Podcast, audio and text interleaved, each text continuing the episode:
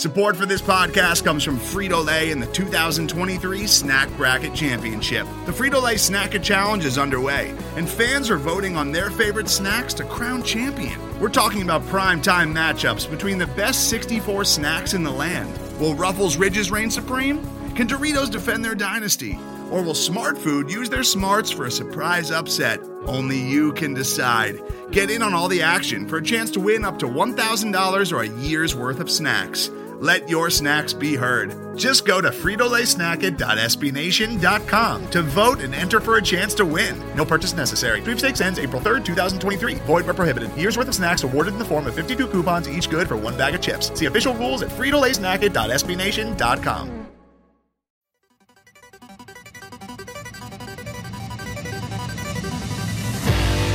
You are now listening to the Pat's Pulpit Podcast.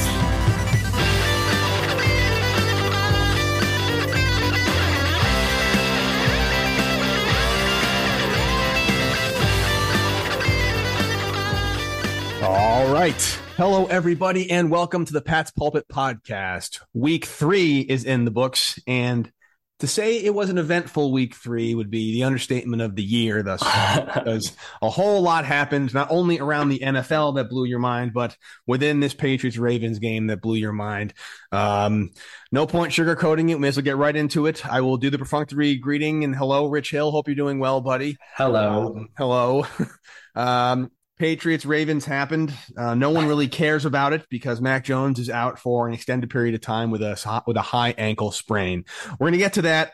That's going to be the bulk of our discussion today. But let's uh, let's do our duty. Do you want to go around the league at all, man? you want to just kind of get right into it? What do you think? Yeah, let's go around the league because there are some pretty wonky things that took place. Uh, the Broncos beat the 49ers with a score of 11 to 10. It was the second 11 to 10 score in NFL history. So that was, uh, that's wild. Uh, the high flying Packers offense beat the high flying Bucs 14 to 12 in what was just, uh, you know, they're missing a lot of key players. But I think the biggest game that I wanted to point at was the Dolphins. Uh, they were playing the Bills in Miami. We talked about this a little bit on the last podcast of did the Dolphins have any chance whatsoever of beating the Bills?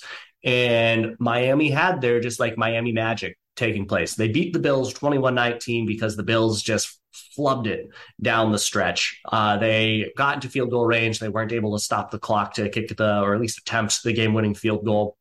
The Bills front office was just furious up high. And so they are very, very upset. There goes the chance of the Bills' undefeated season. And my question to you, Alec Dolphins 3 0, they beat the Bills. Does this tell us anything about the quality of either team or who is the front runner in the conference? I don't know because you may remember last season, Rich Hill, where the Bills were playing a game where weather was a huge factor. Uh, there's some starters missing. They had a few plays that didn't quite go their way, and a team that wasn't as good as them snuck away with a victory in that ridiculous Patriots game where Mac Jones only threw three passes. It seems like extreme wind and extreme heat are real Achilles heels for this team. I do think the Bills are a better team than the Dolphins, 100%. I think in the rematch in Buffalo, Bills run away with that one. However, the Dolphins have now beaten the Patriots. All right, whatever. They've beaten the Ravens and they've beaten the Bills. They are obviously a legitimate team. I think they were maybe underrated, underappreciated, given the Bills kind of favorite in the AFC. But you got to credit to the Dolphins. They're one of two undefeated teams left in the league, along with the Philadelphia Eagles. And there's no reason you shouldn't take them seriously going forward. Yeah, I mean, totally. I mean, if you told me that Josh Allen threw for 400 yards and a couple of touchdowns, uh, and they lost to Tua Tagovailoa, who has 186 passing yards, a touchdown, and a concussion, I would be like, no way, not a chance. Uh, if you told me that this would also include the Dolphins punter kicking the ball off the behind of his punt protector for a safety, with uh, giving the balls back to the Bills with a minute and a half left in the game and a field goal to win it, I would say Dolphins lose that 100% of the time. Uh, the Dolphins just had some magic go their way. They they really did. I I, think that they are definitely better than uh, as you said, than what people were expecting. I don't think that they are the best team in the the conference. I think they definitely had some fortunate bounces go their way, uh, like extremely fortunate bounces go their way because the Bills only had one turnover too, um, and only punted once. Like none of this makes sense. The Bills had 40 minutes of possession. The Dolphins had less than 20. How is this the final score? I don't know. I honestly have no idea. Played his game 10 more times and the Bills win all 10 in my guess. Uh, so I, I, think that the Dolphins are definitely, you know, congrats to them on the win. I think they are definitely one of the better teams in a conference that, uh, as you talked about before, well, maybe that'll be the next game we break down. Uh, anything can happen in the AFC because uh, any team can beat any other team. But I think that just really highlights that this conference is still open, even though there are some teams that, like the Bills, I think are the best in the, the conference. Bills are still the team to beat. I still agree with that. I think like I said the Patriot or the Dolphins and Bills are going to play again. The Bills are going to win that game. But uh, again, these, this AFC, I'm very excited to watch this AFC unfold because the second best team in the AFC also lost this week to the Colts somehow. the Chiefs dropped the game 17 to 20 to the Colts the Colts are kind of just like one of those teams. It's like the Patriots at Miami. The Chiefs play the Colts. They just can't seem to win for whatever reason. It's that weird NFL juju at work. I never thought this would be a scenario where the Chiefs come out of there with a loss, but here we find ourselves. And the Chargers also lost to the Jaguars yep. 38 to 10. So if you're the kind of person who thinks that the AFC isn't wide open, and now that Mac Jones is out, the Patriots are totally screwed, I'd look around the league real quick and realize that no one knows what's going on. And given the competitiveness and the tightness of this conference, uh, it's very obvious to see, to me at least, the Patriots have a legit shot to still make a postseason run if they can go like nine and eight. That might be enough this year. Yeah, totally. I, I, think that if they can remain competitive during the time, and this is as good a segue as you're going to get into, right. let's let's talk down the this Mac Jones injury. Mac Jones suffered a high ankle sprain in the, the final seconds of this game against the the Baltimore Ravens. Uh, he there are pictures going everywhere of him just like crying in pain, like it looked really bad. Uh, the team player, Mac Jones, very fortunate that it is just a high ankle sprain and nothing more serious.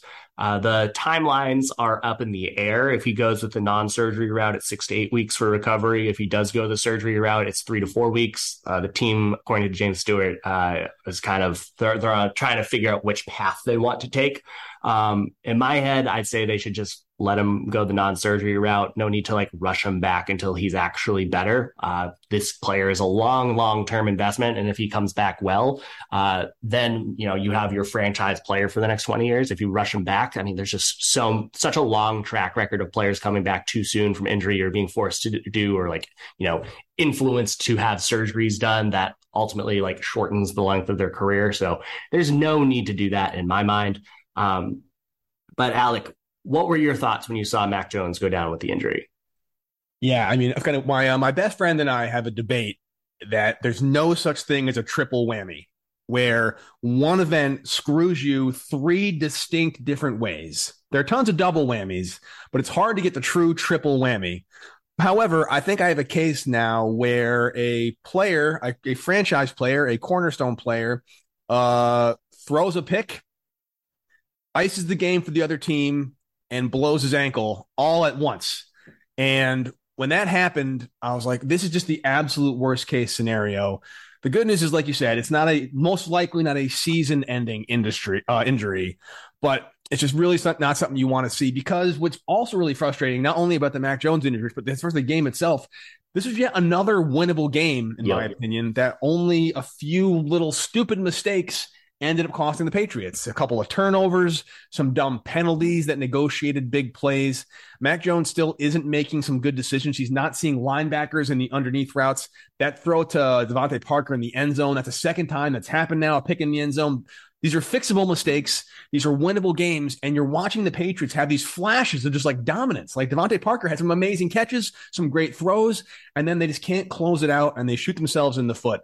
So just a really frustrating loss all around. Yeah, I totally agree. And like, there's definitely some growing pains. Obviously, new offensive play caller. You know, got a lot of players. Like even DeVante Parker took a couple of games to warm up. I think what you know they're missing Jakobi Meyers, his safety blanket. Like there are some pretty key players missing for Mac Jones. I, I think my question coming out of this is like, what should the Patriots do? Say Mac Jones is out for eight weeks. Let's say that. Should they go with Brian Hoyer or should they go with with Zappe? Like, what is the best path that they should do? Like, you know what you're getting with Brian Hoyer, you don't know what you're getting with Zappe. Can this team stay competitive in the AFC during the time that Mac Jones is out? Because in my head, you've had a breakout game from Parker. We had a breakout game from Agholor. We know what Jakobi Meyers is, can do when he's healthy. He's reliable. Stevenson Harris, they're bringing it on the ground.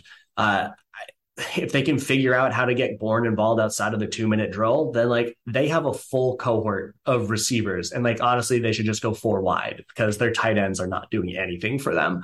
Uh, I, I think that there's just opportunities for them to compete with the players that they have if they can get competent quarterback play. So, what do you think the Patriots should do at quarterback?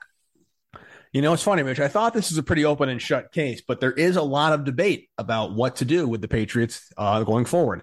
I personally think they're going to go in house. I know there's talk about bringing in like Blake Bortles or no way. There's, there's a couple of quarterbacks out there who are have have starting experience, but throw a guy in there week four against the Packers especially. I just don't see it. They're going to go with Hoyer or Zappe. Uh, I personally think you go with Brian Hoyer. That's exactly why you brought him back. That's exactly why you signed him. He is a semi competent backup quarterback. And that's all you can really ask for. You know exactly what you're getting with Brian Hoyer in both a good way and a bad way.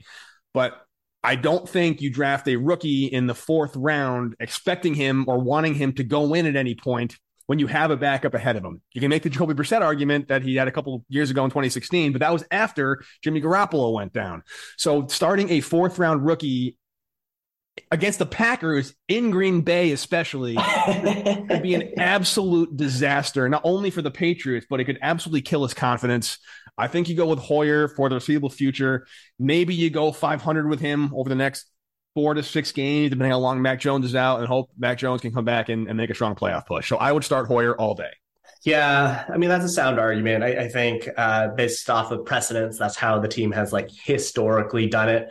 My question is like what you said of like you know what you're getting with Brian Hoyer.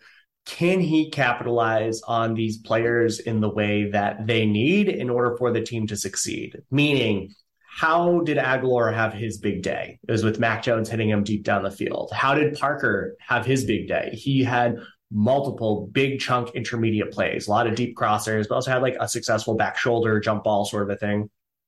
Are those passer passes in Hoyer's arsenal? And I honestly don't know. That's the thing where it's like I'm, I'm fine letting Hoyer take this game against the Packers. I'm fine with him letting like having a couple of games, but I also like have no problem saying that like okay if Hoyer comes out uh, for you know a game or two and it's a train wreck like if he comes out and it's like he's thrown completing 50% of his passes the patriots fail to break 20 points or you know 50 whatever it is like if they're coming out and like they're just not putting it together i have no problem throwing in the towel on hoyer and saying okay well then Zappe you go in and if even if Zappe does the same exact thing as hoyer at least like he's younger and has more upside. Hoyer's 36, which, you know, for Patriots fans means that he's probably entering a second prime. So there's some hope. Uh, but I, I, think in reality, I'd, I'd rather just let Zappe uh, take his opportunities, get his, make his mistakes if this offense isn't coming together with Hoyer, because I don't think that there's any reason to give reps to, you know, a, a very old veteran with no upside if it's uh, what he's putting on the field is very unreliable. Yeah, I mean, look, there's no arguing that the upside is higher with Zappe. I mean, he struggled really early in the preseason. By the end of the preseason, he was looking pretty good. It shows a, a good learning curve. He's had a month in the system as well, so he'll probably be better than when we saw in August. Uh, I guess just the question of do you want to kind of take the kind of high risk, high reward option? And if you look at the Patriots' schedule after Green Bay, I mean, I mean, Green Bay would have been a loss even with Mac Jones, in my opinion. So that's kind of a wash, regardless who's under center. But then they're home against Detroit.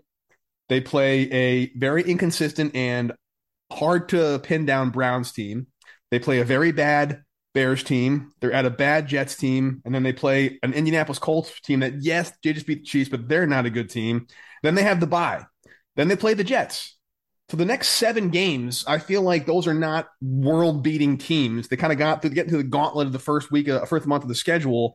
Those are winnable games with a quarterback who doesn't completely screw everything up yep. in my personal opinion. And the quarterback that's least likely to screw everything up, as opposed to most likely to light the, light the world on fire and do well, is Brian Hoyer. And so maybe if they again, if they can get to 500, if they can win, you know, three of the next six games, come into that November 13th bye, and then get Mac Jones after the bye, I think they have a shot still. So I think Hoyer's the kind of the best damage control option, in my personal opinion. Yeah, I'm convinced. I'm convinced. And like, I, I, think what we were talking about before we started to record here is that this is a Patriots team that like is a couple of like non mistakes away from beating the Dolphins and the Ravens. Like they've been competitive in each of these games. It's just been either bad interceptions or careless, carelessness with the football, just breakdowns on defense. Like there's little small things that are causing the Patriots to lose these games. They're losing on the margins. And which quarterback gives them the best chance to win on the margins or at least like not hurt them on the margins? I can see that being Hoyer. You know what you're going to get. And it, yeah, to your point, if they're able to remain competitive, the final stretch of the season is brutal. And yeah. if the Patriots can at least still be in contention by the time Mac Jones returns, uh, then who knows? Maybe they'll have a chance. I, I have no belief that Hoyer would be able to lead this team to the playoffs during that final stretch. But if he can get them in a position for Mac Jones to take over, then I could see it. I could see it. Like, and also, for the sake of the development of these players in this offense. You know, like we've seen, as I said, we've seen the breakout game from Agholor and we've seen the breakout game from Parker. But what we've not seen is any consistency. We've not seen any of these players, especially from the tight end spot. Like we've never not seen any of these players put together consistent games, like three games in a row of them being like, okay, I can rely on you for this. Jakobi Meyers is the only receiver that we know what he's going to do day in, day out. And what quarterback sets these wide receivers and receivers up for the most success from a consistency and like you know uh, confidence building and like buying into the playbook sort of a situation?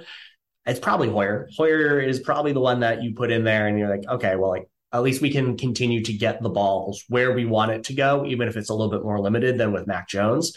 And he's Hoyer like might make some mistakes, he might not, but at least he knows the playbook, and that way you can integrate these players further. And so hopefully by the time Mac Jones returns, all of these players are like a lot more set and hopefully consistent because that more than anything is what the Patriots need in order to compete is having their offensive playmakers start being more consistent on a week to week basis. Absolutely. And again, I, don't think anybody in Patriots Nation came into 2022 thinking Super Bowl, right? It's just continued development. Let the players who are with the team for the long term continue to gel and develop. Give Mac Jones another year in the system to learn and grow and get smarter and let the game slow down. We're delaying some time here, but again, luckily not season ending, so it's not like it's a total wash. And from your to your point about kind of a team chemistry perspective, uh, there are still 52 other guys in that team that need to make some money and, and grow and do well. And I think Hoyer gives them the best opportunity. Now, that said, your point earlier about if Hoyer was an absolute disaster and the Patriots go like 0 and 4 over the next four games, you want to throw Zappe in there? Like, I'm not against it. I don't think it's a bad idea. I mean, they drafted him for a reason. And we kind of had some good luck in New England about a franchise quarterback getting hurt and some late round draft pick coming in and lighting it up. So we kind of have that precedent set. And furthermore, has been proven over and over and over in the NFL. If you're a backup quarterback that has to start in relief duty and you win a game, you're going to get a big contract from some team the next year. They're going, to, they're going to trade you for like a second round draft pick.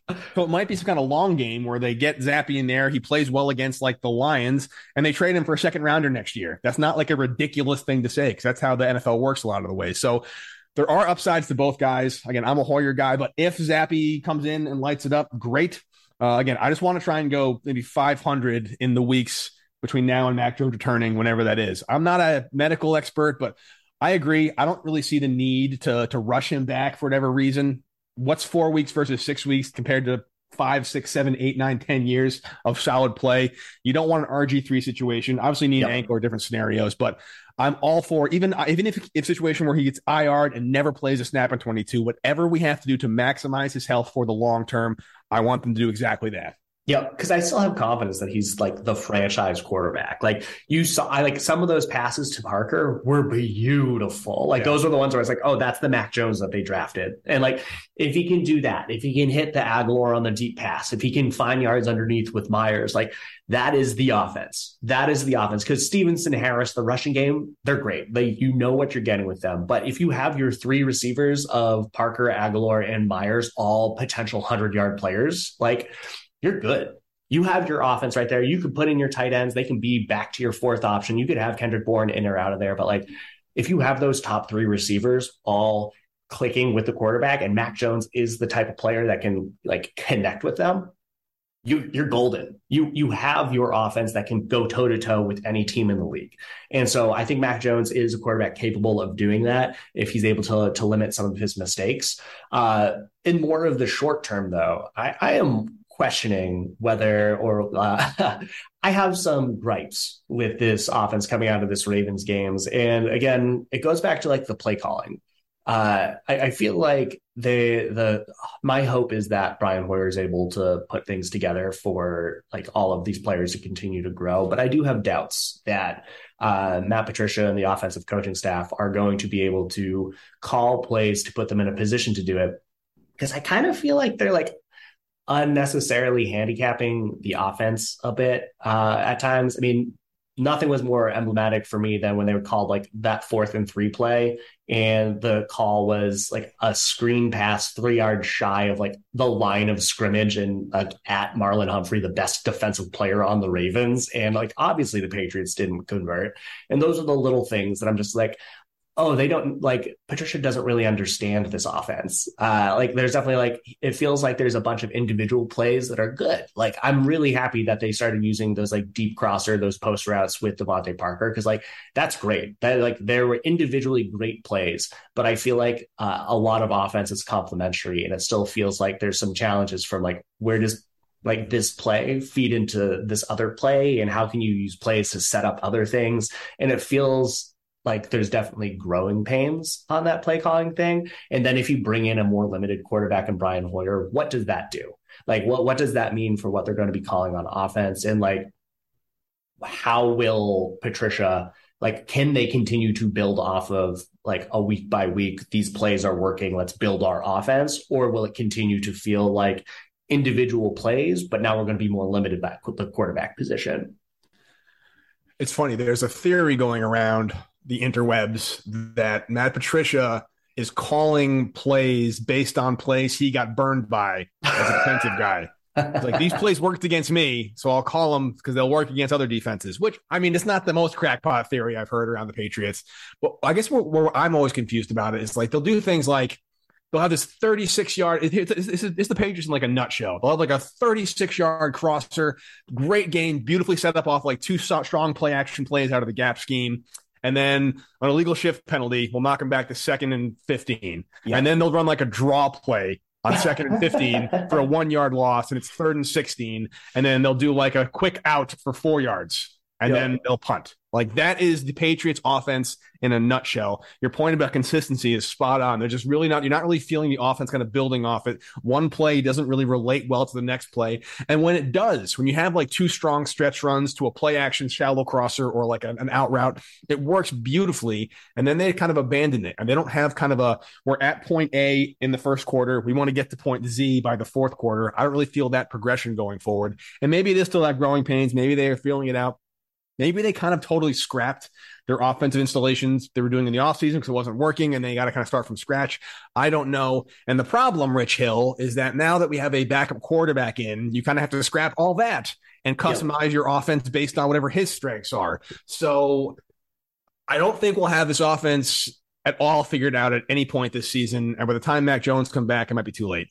Yeah. And I mean, honestly, I think in my gut, like, I think they're just overthinking it honestly i think that's like what it comes down to you know matt patricia the genius kind of a thing. Like to your exact point like they're overthinking like okay well here we'll do the draw run on second and long because it gives us an x percent chance of this. And it's like well like no not really though. Um, and like also like none of the stats say to do that. So it just seems like it's just a waste of a play.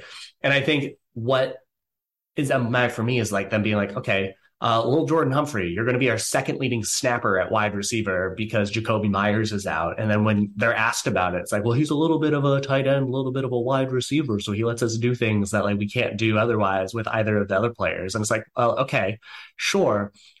But does he produce?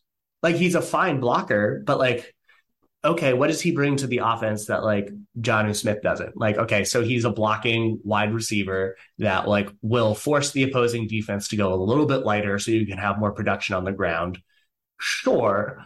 Um, but Kendrick Bourne is a very good wide receiver, and you're not using him. So it's just like I, I, it feels like there uh, there's too much of an infatuation of trying to fit certain players into a mold because like they're unique and they can present interesting matchups as opposed to using the players that are good at taking advantage of the given matchups.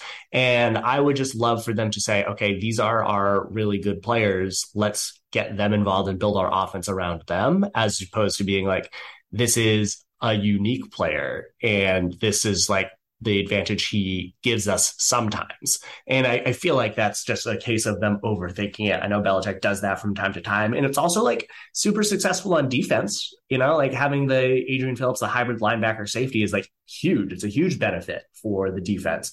But on the offensive side of thing, it just feels like you're taking a possible receiver or a possible playmaker off the field in favor of a blocker, which is fine in moderation. Uh, but when you make him your second leading snapper, it just feels like you're like, you know, playing with one hand behind your back uh, when you're in the passing game.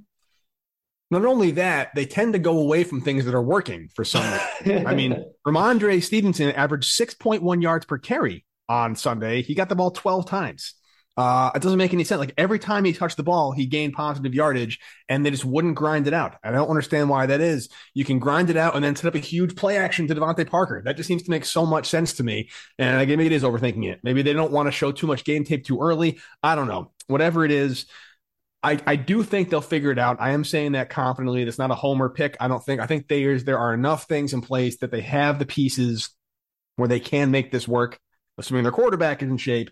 But and the, also the good news is, Rich, even though it was a 37 point uh, game for the defense, I'm still very impressed with how the defense played for the most part. You can't contain Lamar Jackson forever. I feel like a lot of the errors that happened in the second half were more like sending an extra guy for some reason, where Lamar Jackson just shreds blitzes. Uh, J- Wise is having yeah. that legendary vaunted sixth year jump. I don't know exactly what happened. Maybe maybe being named a captain has given him extra motivation, but given that Kyle Dugger, who is arguably one of their best defensive players out. Yep um, that they held Baltimore so many times, that the Patriots had the ball back with a chance to go ahead and take the lead so many times. This defense, uh, to the point about who's going to be quarterback, the defense can keep them in games. We've seen that. So if they can just figure out a couple things on offense, they could turn some heads.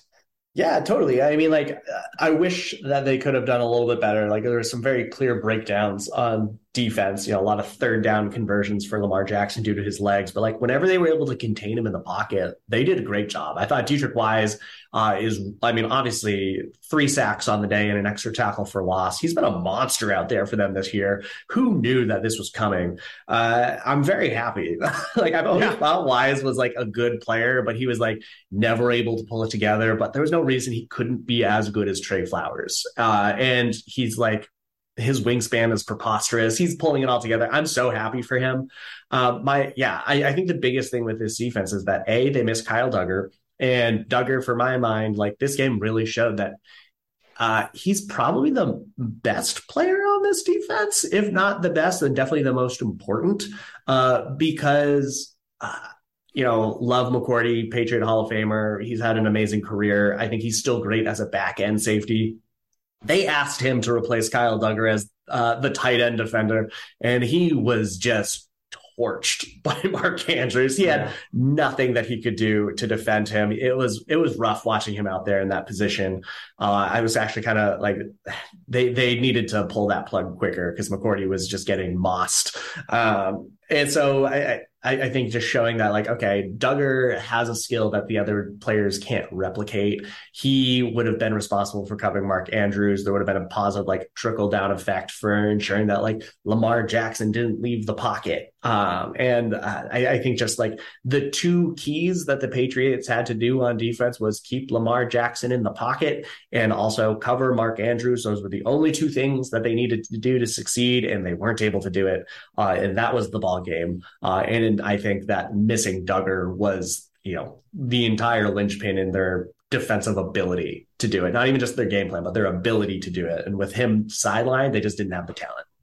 No, they didn't. I think Kyle Dugger was my X factor on our Thursday podcast for all those reasons. If he's going to miss time, how are they going to replace him? And they just can't. Some people you just can't replace from a pure athletic perspective. And he would have been that robber slash spy guy that maybe kept Lamar Jackson from gaining 100 whatever yards he gained on the ground.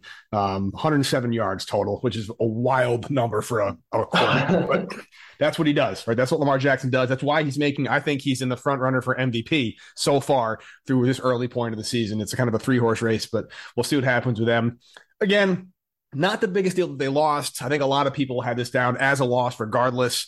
Uh, you and I both picked the Patriots to win. We both thought there'd be like a hangover from the Miami loss.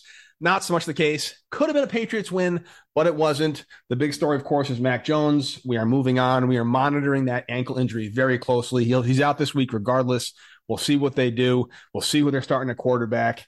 Um, any early thoughts on the Packers, Rich, or you want to save that for Thursday? Uh, this is going to be an interesting game because I think that the Packers are uh, hit or miss. Uh, you know, they only put up 14 points this week against the the Bucs, uh, but they put up 27 against the Bears the week before. So I'm not really sure what to expect from them. You know, they lost to the Vikings in Week One. They have a strong rushing game. Aaron Rodgers is Aaron Rodgers, but they're trying to figure out who they are in the passing game.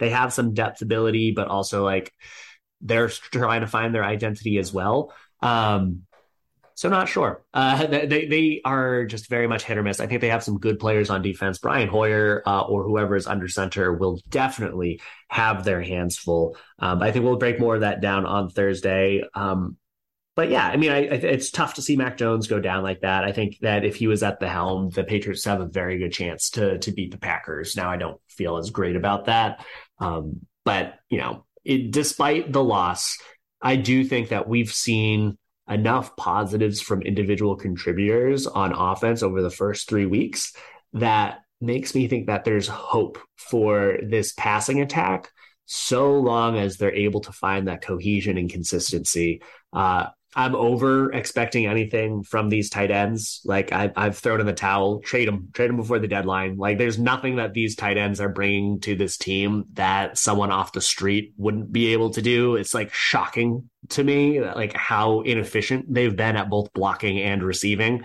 Uh, and I know we're what 20 weeks into this experiment, but like it's it's been a, a like just very unsuccessful. Uh, and the players that are stepping up uh, are the wide receivers, which is something that hasn't been the case in a couple of years. And so I want to give those wide receivers as much opportunity as possible. If they go four wide with a running back, uh, I would be thrilled against the Packers. You know, like let Parker, if Meyers is healthy, Agholor and Bourne all take the field, and then have Stevenson or Harris in the backfield. Go spread, go full wide, bring back that 2007 Patriots offense. Do that uh, because uh, you know, I know we talked about bringing up Jonnu Watch. Uh, I, I think that we've just need to lean into the successes of this team, and there's been a lot. There's been a lot of successes, and I'm hoping that Mac Jones can recover and continue to be a part of that success later in the year. As do I, my man. But again, no point prognosticating. Time will tell. I'm not a doctor. Just you don't go getting hurt, Rich. If you if you're out for a couple of weeks, I can't handle this one on my own. So uh, please tape, keep yourself healthy because nobody wants the Alec Shane show and Pat's Pulpit Nation. So whatever you have to do to keep yourself upright, uh, please do it. All right. Well, until next time, Alec, you have a good one. You too, man. See ya. Later.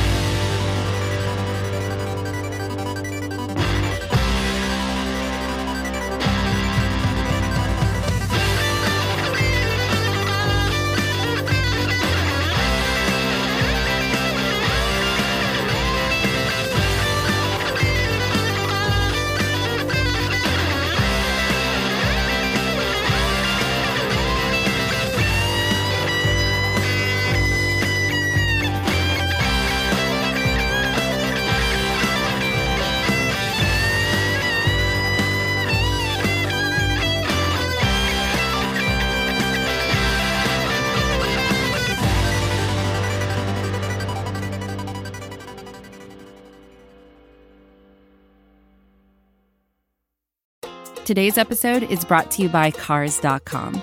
With over 2 million vehicles and 50,000 more added every day, Cars.com will match you with the perfect car for you, your budget, your life, your style. And if you're ready to say goodbye to your current car, Cars.com will get you an instant offer to cash it in. Just start by entering your license plate and get matched with a local dealer who will write you the check.